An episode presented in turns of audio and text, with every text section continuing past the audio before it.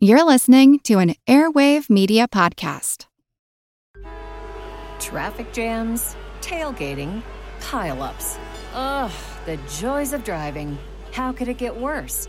The federal government wants to have a say in what you drive. That's right. The Biden administration's EPA is pushing mandates that would ban two out of every three vehicles on the road today. Don't let Washington become your backseat driver. Protect the freedom of driving your way. Visit EnergyCitizens.org. Paid for by the American Petroleum Institute.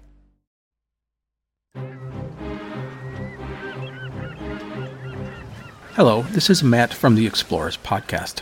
I want to invite you to join me on the voyages and journeys of the most famous explorers in the history of the world. These are the thrilling and captivating stories of Magellan, Shackleton, Lewis and Clark, and so many other famous and not so famous adventurers from throughout history. Go to explorerspodcast.com or just look us up on your podcast app. That's the Explorers Podcast. It's a long way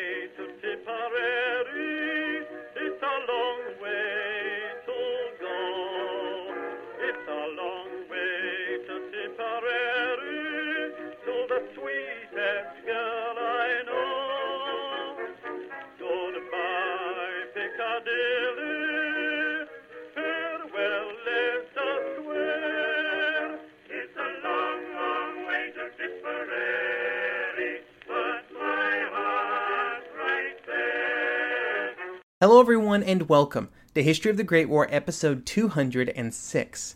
This is our sixth and last episode on the Russian Civil War, and it will be almost entirely focused on the events that occurred after the defeat of General Denikin in late 1919, which was mostly the end of the White Threat.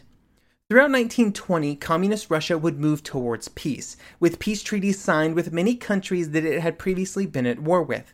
On February 2nd, 1920, the Treaty of Tartu would be signed with Estonia. On July 12th, the Treaty of Moscow with Lithuania. On October 11th, the Treaty of Riga with Latvia. And on October 14th, the Treaty of Tartu with Finland. Now, while these peace treaties represented sort of a retreat from the goal of global revolution, it did not represent all of the countries that Soviet Russia was at war with during this period. It did mark an important turning point, though. It would mark the point where the communists would, for the first time, begin to enjoy secure borders for much of their territory. This security allowed them to refocus their energies on internal issues and on the economic problems that were building up due to the stresses placed upon the country by the Civil War. In the Russian Civil War, 1916 to 1926, 10 years that shook the world, Jonathan D. Smele would say of this period that, quote, Lenin's regime faced persistent internal challenges to its government's governance, armed and unarmed, martial and ideological, as well as economic, in principle and in practice. However, these challenges remained largely isolated from one another, and importantly, were never so extensive as to replicate the no go partisan infested regions that spread like a typhus rash across the white areas in Ukraine, southern Russia, and especially in Siberia. End quote. It will be those internal challenges that we will that will occupy the first half of this episode. The answers that were found for the challenges would then go on to shape not just the immediate post-war years, but also the entire course of Soviet Russia. While many of the conflicts that Russia was involved in would officially end in 1920, by the end of 1919, it was clear that the white threat was receding and the communists would be victorious in the Civil War. However, the military successes, with Kolchak and Denikin defeated, would not solve some of the economic problems that Russia had been experiencing since the First World War. The crisis of the Civil War had caused war communism to be expanded and for civilian industries and labor to be militarized. This had been a useful expedient to get through the period of greatest threat, but it was not a long term solution. Even those workers who supported the measures, at least initially, began to reject them during 1920. The problem would, that would be faced by the party is that they did not necessarily have a better answer. There were two options available, though. They could either crack down harder on any person who disobeyed any directives, or they could give up. Cracking down was not really possible given the limits of communist control, and if they were not strong enough, then further repression would just cause greater problems. The other option was to give in, or to loosen controls and let the country move closer towards the dreaded C word, capitalism. This would eventually be the answer, but in 1919 the communists were not yet willing to consider it. It seems only appropriate that here, in the last episode of our series about the Russian Civil War, and the 12th covering the revolutions and the Civil War combined, we have to talk about food. Food had been the cause of the revolutions in 1917, and it was still a problem for the communists well into 1920. Undernourishment was rampant in Russia in 1919 and 1920, and this caused disease to spread through the population, which also reduced their ability to work. It also, in general, reduced overall happiness. The winter of 1919 and 1920 were the worst, and in the cities, the public food kitchens and bread lines sometimes failed to provide any food at all. There was also there was only one group in Russia that did have enough food, at least according to many workers and peasants, and that was the members of the Communist Party. I'm not entirely certain that this was actually the case or what the differences in rations were. There are several first-hand accounts that, of Communist Party members getting better food rations, but often they are from critics of the party, which makes it hard to know if the accounts have been embellished. But as was so often the case, the precise truth was not as important to those living at the time, and the discontent of the peasants and factory workers would grow due to their belief that they were not living in a classless society like they had been promised, but one where there were clear delineations between the upper and lower classes, and they were on the lower end. The problems with the peasants in the countryside had started almost as soon as the communists had gained control after the revolution and began to spread their influence outside of the cities. The problems would then continue throughout the entire course of white resistance and then afterwards as well. The peasants had supported the February Revolution, and then had even supported the Bolsheviks in some cases in the October Revolution. This support was due to the belief by the peasants that both revolutions would result in more equitable land redistribution. During the period between the revolutions, they gained some autonomy, with many areas seeing peasant revolts against local landowners and elites, and then redistribution of that land among the peasants. The hope was that the Bolsheviks would continue this trend, maybe even taking it further. However, during 1918, it became clear that something very different was going to happen under war communism. Instead of taking large landowners and redistributing their land to a bunch of former peasants, the communists would force the peasants to work the land, and then they were expected to hand over any surplus items to the state. These requisition policies caused peasant resistance to ebb and flow throughout 1918 and 1919, with the severity depending at least somewhat on the ability of the Communist Party to actually enforce their requisition demands in specific areas. One delegate at the party conference uh, near the end of 1919 would say that, quote, peasants identify communists as people with rifles who come to take away a cow and a horse, who come to confiscate their property. From here stems the hatred, end quote. And I think that does a pretty accurate job of telling about the views of the peasants. They believed that they had gained their freedom after the February Revolution, and then the communists came and took that freedom away from them. This freedom was taken from them through requisitions, which were poorly managed and administered, which just made the entire system even worse. The lack of organization made the requisitions feel arbitrary and random, with some areas being requisitioned multiple times and others very rarely. All of the problems that the communists had were just amplified in the areas where the whites had been in control for a lengthy period. In these areas like the Ukraine or Don or Kuban or Siberia, the communist control apparatus was relatively weak, they were forced to start from scratch in many of these areas, and they reverted back to their older strategies. This meant dividing the peasants by class as much as possible, and then working with the poorer peasants against the richer ones. The lack of power in these regions meant that they often had to resort to using the Red Army as the stick instead of a carrot, with the army being called in to use violence to make resistant peasant groups cooperate. Just to be clear here, when I say that there was violence, it was not just a small bit here or there. While the numbers are all over the place, some estimates put the total number of peasants killed in places like Ukraine, uh, Kuban, Don, and the Siberia regions in the millions. This was due both to direct violence by the communist groups and the Red Army, and due to the harshness of the requisitions that were executed on them, which caused famine and other hardships. Throughout 1918 and 1919, this caused the constant simmering of tensions which flared up from time to time in fighting, But in 1920, this fighting would reach new levels as tensions boiled over. Even in the areas where the violence against peasants was at its height, it was often not applied evenly. It was also, more often than not, applied in a ham fisted and incompetent way. This inability of the communist leaders to properly handle small scale peasant revolts would hurt both the communists and the peasants as well.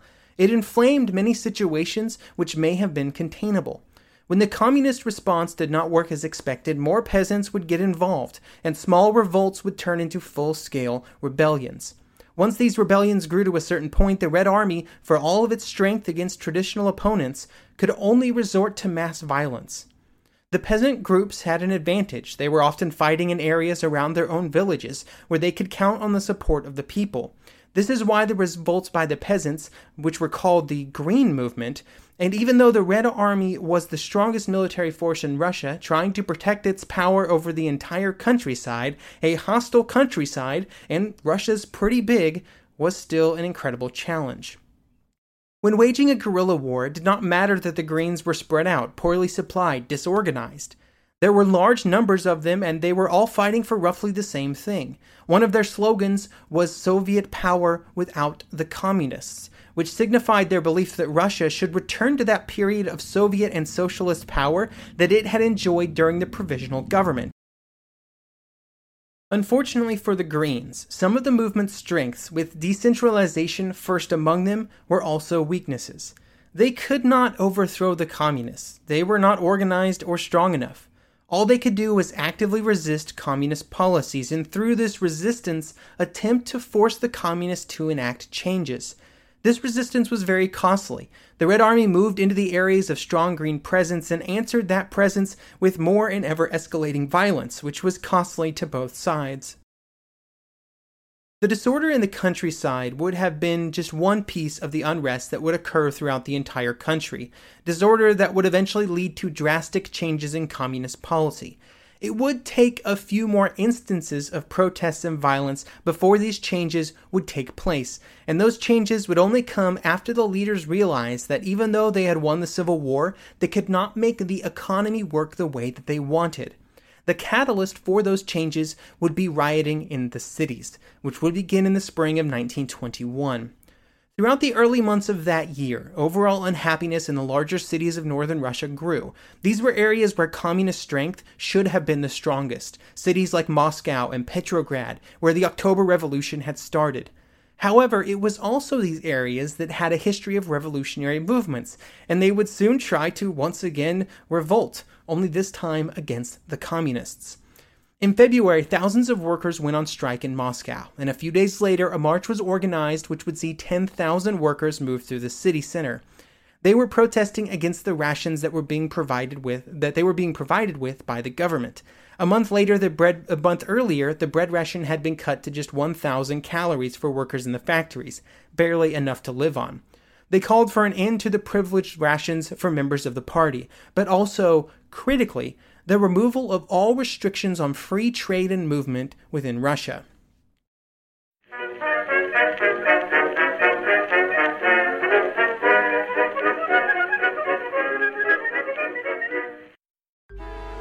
Traffic jams, tailgating, pileups. Ugh, the joys of driving. How could it get worse? The federal government wants to have a say in what you drive. That's right. The Biden administration's EPA is pushing mandates that would ban two out of every three vehicles on the road today. Don't let Washington become your backseat driver. Protect the freedom of driving your way. Visit EnergyCitizens.org. Paid for by the American Petroleum Institute. Napoleon Bonaparte rose from obscurity to become the most powerful and significant figure in modern history. Over 200 years after his death, people are still debating his legacy. He was a man of contradictions, a tyrant and a reformer, a liberator and an oppressor, a revolutionary and a reactionary. His biography reads like a novel, and his influence is almost beyond measure.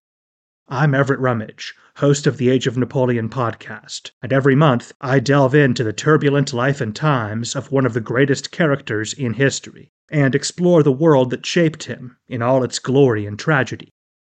It's a story of great battles and campaigns, political intrigue, and massive social and economic change. But it's also a story about people, populated with remarkable characters. I hope you'll join me as I examine this fascinating era of history. Find The Age of Napoleon wherever you get your podcasts.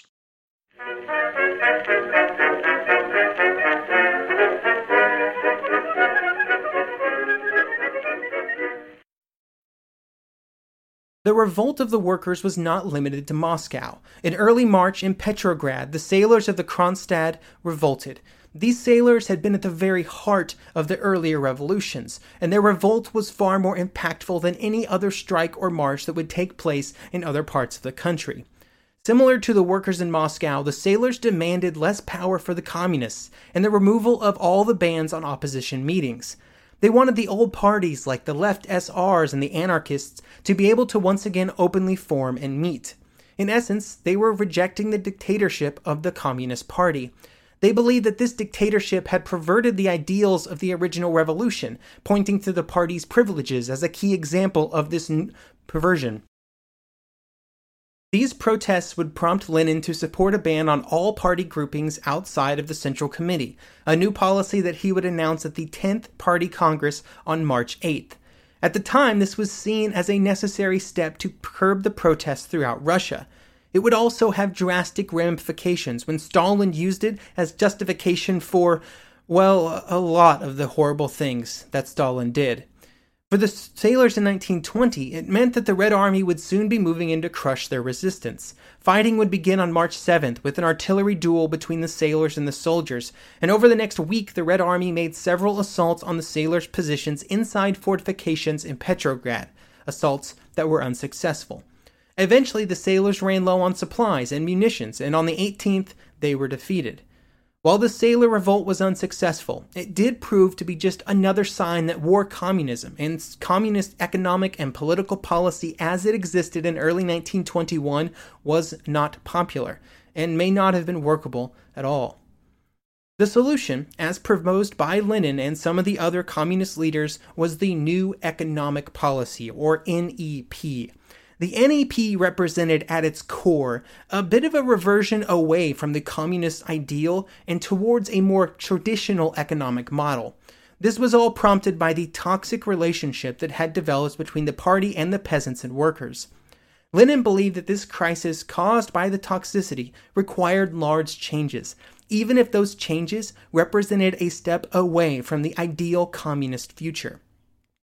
The NEP included an almost complete abandonment of forced requisitions of all surplus goods in the countryside, the abolition of compulsory labor, and the reintroduction of private trade. Not only would this new trade be legal and encouraged, money would also be reintroduced into the economy to facilitate it. All of these activities would then be taxed by the state. This represented a move towards capitalism, the state would retain control of some of the larger industries, but many pieces of the economy would be functioning under something that looked a lot like Western capitalism. There was still some lip service paid towards instituting full economic communism at some ambiguous point in the future, but there was not any concrete information on how this would happen. The introduction of the NEP was an important turning point for the revolution. It represented the end of the idealistic period of revolutionary zeal and the resignation by the communist leaders that a worldwide revolution, for which they had been but the vanguard, might not happen. It would also separate the party into two groups those who supported the NEP and saw it as a necessary evil, and those who had always believed that the better course would have been to force the peasants, workers, and anybody else who resisted into line by whatever means necessary. This split would play a critical role in the fracturing of the party after Lenin's death, with Trotsky and Stalin both taking very different views on the NEP, and that being a key point in their disagreements, which would eventually lead to Trotsky's exile and Stalin's rise to power. Now, while the NEP represented an important sea change within communist Russia from an economic perspective, it would also be introduced at a point where the relations between the communists and other countries around the world began to quickly change. During the revolutionary period and the early Civil War years, the concept of a worldwide revolution had been a key talking point of the communist leaders. To this end, the new Internationale had been held in Moscow on March 1919, with the goal of taking the communist principles and applying them to, at the very least, the rest of Europe. This represented the political side of the attempts to cause a worldwide revolution, and during the Polish Soviet War, the military side of these attempts would take center stage. Both the political and military efforts to cause a world revolution would fail. And during 1920, the overall revolutionary zeal of the socialist groups around Europe greatly diminished to the point of impotence, while at the same time the Red Army was defeated in Poland, and peace would be signed by the two countries in 1921. These defeats, both politically and militarily, caused Lenin and the other leaders to reset their goals for the revolution. No longer were they positioning themselves as the active vanguard of world revolution, but instead they would just be a communist island in a world sea of capitalism. On November 21, 1920, Lenin would state, quote, We are in the position of not having gained an international victory, which for us is the only sure way of victory, but of having won conditions enabling us to coexist with capitalist powers who are now compelled into commercial relationships with us. In the course of the struggle, we have won the right to an independent existence. This represented a change, just as important as the NEP did in the economic arena. In future years, even when the opportunity presented, its, presented itself, like it did in Germany in 1923, the Russian communists would be divided about the possibility of supporting any revolutions outside of their country. One of the many failed efforts by the communists to spread the revolution went in the direction that was far from Europe. It would be in the form of the First Congress of Peoples of the East, which would be held in Baku, uh, Azerbaijan, in early September 1920. Here, the Russian communists would attempt to work with the socialist groups from many other countries, with almost 2,000 delegates attending, representing 29 nationalities from all over Asia. Many of these representatives were from European colonies or protectorates at the time of the meeting, and so much of the conversations revolved around uh, overthrowing the imperial invaders. Lenin would say that the main purpose of the Congress was to, quote, work out or to outline a practical starting point so that the work which hitherto has been conducting among hundreds of millions of people in the East in a disorganized manner should be conducted in an organized manner, unitedly and systematically. The Congress is interesting to discuss because it would put in stark relief many of the problems that would have to be solved by the Russian communists if they truly wanted to lead a world revolution. There were practical problems like language. With so many delegates, for, delegates from so many different peoples, the speeches had to be translated multiple times, which took a lot of time. Eventually, only three official translations were allowed Russian, Turkish, and Persian, just so enough speeches could be made. The other challenges were far less concrete. Even though all of the groups present agreed on an anti imperialist and mostly an anti capitalist agenda, beyond that there was little that they could agree on. They all had different goals and different objectives that they wanted to achieve after the imperialists and capitalists had been destroyed. This made it impossible to work together in any meaningful way. Because all of these because of all of these problems, the first Congress of Peoples of the East would also prove to be the last. Part of the changes in the communist outlook in 1920 and beyond were based on the relations between communist Russia and other countries. The early 1920s would be a time of reconciliation between Russia and many of its former allies and enemies. Germany would be one of the areas where this reconciliation would happen in the immediate post war period. Within Germany, there were basically two mindsets for the duration of the Paris Peace Conference one that hoped to reconcile with the West and build better relations with the countries in Western Europe, and the other group believed that Germany should instead focus its efforts on building up relations with Soviet Russia in the East. This latter group would prove to be the correct path forward due to the contents of the Versailles Treaty, which made any reconciliation with the West a non starter. The most important reason that the relationships with Russia would be prioritized was around the economy. The German and Russian economies were wrecked by the war, but they hoped that by reopening trade between the two countries, they could rebuild their economies both together. On the Soviet side, they were also looking to use a relationship with Germany to improve their situation and to also continue to influence Germany towards a proletarian revolution, which the communists hoped would, they would be in position to foster and support. For their part, the Red Army would strictly adhere to the policy of respect for the German borders during the war with Poland, so as not to jeopardize relations between the two countries. After the war, momentum for a formal trade agreement actually declined, due to the belief in Germany that there was less threat of an improvement between relations between France and Russia. This lack of urgency would push the signing of the Treaty of Rapallo into April 1922. This treaty would create an understanding between the two countries that would allow German trade and investment to be used to rebuild and improve the Russian economy.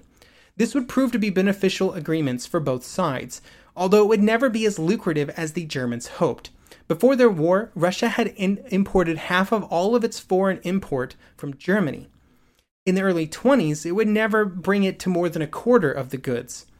Russia would also import far less in total due to the size of its economy after the Civil War.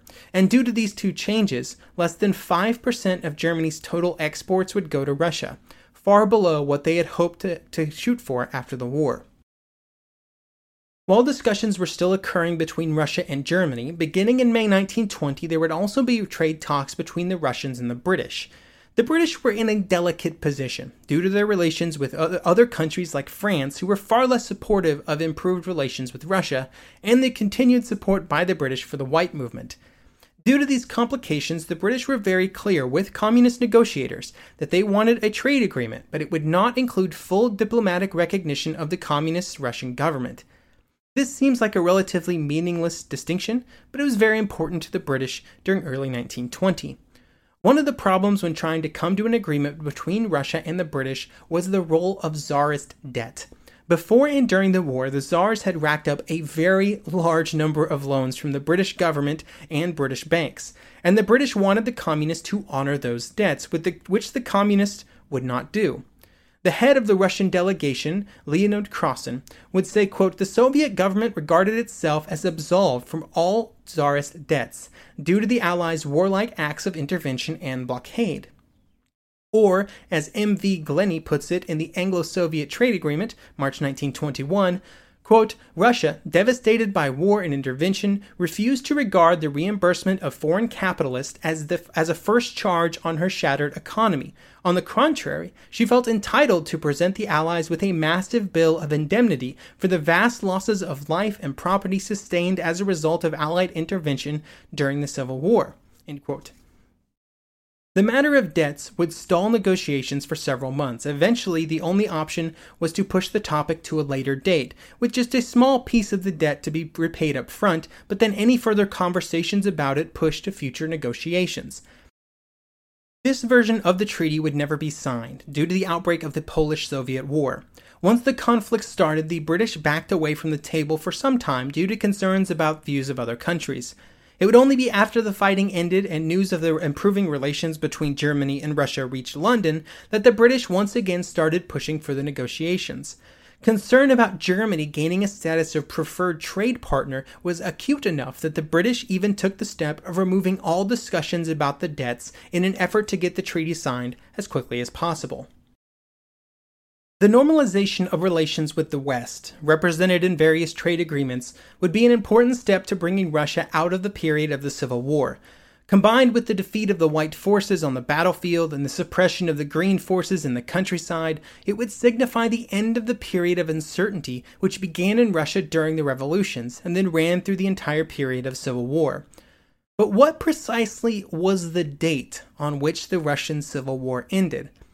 Well, as with most really good questions, the answer depends. The number one question you have to answer before being able to say precisely when the Civil War ended is what constitutes a civil war? Was it the presence of formal white opposition? If so, the Civil War could have ended as early as, ni- as November 1920 with the defeat of Wrangel. Was it the signing of peace treaties with Russia's external enemies? If so, it could have been on March 1921 after the signing of peace treaties with Poland. Was it based on not on military but economic factors? That might point to the March 21st date of, uh, of the end of war communism, which was replaced by the new economic plan. Does a civil war only end when there is actual peace in a country? In that case, the time frame greatly expanded. There was active resistance by peasants and partisans throughout the early 1920s, with it not ending in eastern Siberia until June 1923, or in other outer territories like Georgia and Central Asia until well into the mid 1920s. As you can see, there are many answers to the question of when the Russian Civil War ended. I think you could even make a convincing argument that the end date should not be based on military actions or economic regulations or internal disturbances. Maybe instead it should be based on internal events, in which case you might need to look to the official declaration of the Russian Soviet Socialist Republic in 1922, or maybe Lenin's death in January 1924. I don't really think that there's a perfect answer here. I'm, I'm not going to provide one, which I know might be unsatisfactory. All the dates above could be considered, and an argument could be made for either one. And really, the answer to the question doesn't matter. Regardless of specifically when or why the Civil War ended, the suffering of the Russian people during the Civil War period was on a scale that is simply staggering. Estimates vary greatly on the exact number of deaths caused by the Civil War. I've seen numbers as high as 10 million, with other estimates being around 7 million. One of the greatest killers was not military action or violence, but instead famine, with the famines of 1921 and 1923 being absolutely crippling to the Russian people. During those years, there were periods of bad weather which caused several crops around Russia to fail. When this was combined with both requisition and general disorder due to the Civil War, the results were catastrophic. It's hard to know precisely how many deaths the famines around Russia caused, but it's probably over half the total number of deaths from the period of the Civil War, which again could be as high as 10 million. The one question that remains to be answered bef- before we end here is why did the Bolsheviks, later the Communists, win the Civil War? Given the fate of the February Revolution and the Provisional Government, the eventual victory of the Communists was never assured, and early on, I'm not even sure it was really likely. Over time, they were able to assert their control. Entire books could be written to try and answer the question of how they did that. Entire books have been written about it. But I will give you just three reasons that I think are among the most important for why the Bolsheviks, later communists, won the Civil War. The first is that from the very beginning, the Bolsheviks were very clear that they wanted to bring Russia out of the World War. This provided them with a base of support from a large number of Russians who had not found a group to represent them on the topic. Remember, the provisional government was still all in on winning the war on the side of the Allies. The second reason is that the Bolsheviks found their support in just the right places. Unlike the SRs or the Mensheviks, who had led the provisional government and had found their greatest support in the countryside, the Bolshevik support was concentrated in the city, and this made it easier to control, direct, and organize. It also provided them with much more potent geographical positioning once the Civil War got moving in earnest. It provided them with just more people during the Civil War period. The third reason is that while the Bolshevik leaders were idealists, especially when it came to communism as an ideal, they were not afraid to move away from those ideals when the situation demanded it. This adaptation is a theme that's been running throughout the entirety of these episodes, from the introduction of war communism to its eventual removal due to implementation problems, to the ban on factions and the brutal, violent suppression of any individuals who spoke out against the actions of the party. It also meant smaller things that we've barely touched on, like corruption and favoritism within the party, which caused a few problems, but also meant that the communist leaders had a base of support within the party itself. This third reason set the communists apart from the provisional government or many other revolutionaries of this period. The socialists in the provisional government had been far too idealistic, too concerned with failing, to take some of the drastic steps that were required to stay in power, a concern that the Bolsheviks had been able to take advantage of when they first rose to power in 1917. When they were then in power, Lenin and the other leaders would not let hesitancy or idealism get in the way of staying in power longer. It should be said, though, that while this drive and ability to adapt allowed the communists to win the Civil War, it also irrevocably altered the makeup and trajectory of communism in Russia. By the end of the Civil War, whenever you think that was, communism in Russia bore little resemblance to the ideals of 1917. Instead, they had been altered and mutilated so that the communists could assure victory in the Civil War. That is all that mattered. It would be those same alterations that would not just allow, but in many ways facilitate the rise of one of the most brutal and violent dictatorships in history, under the leadership of Joseph Stalin. Thank you for listening, and I hope you will join me next episode as we begin a series on an event that I have referenced several times in the last few episodes the Polish Soviet War.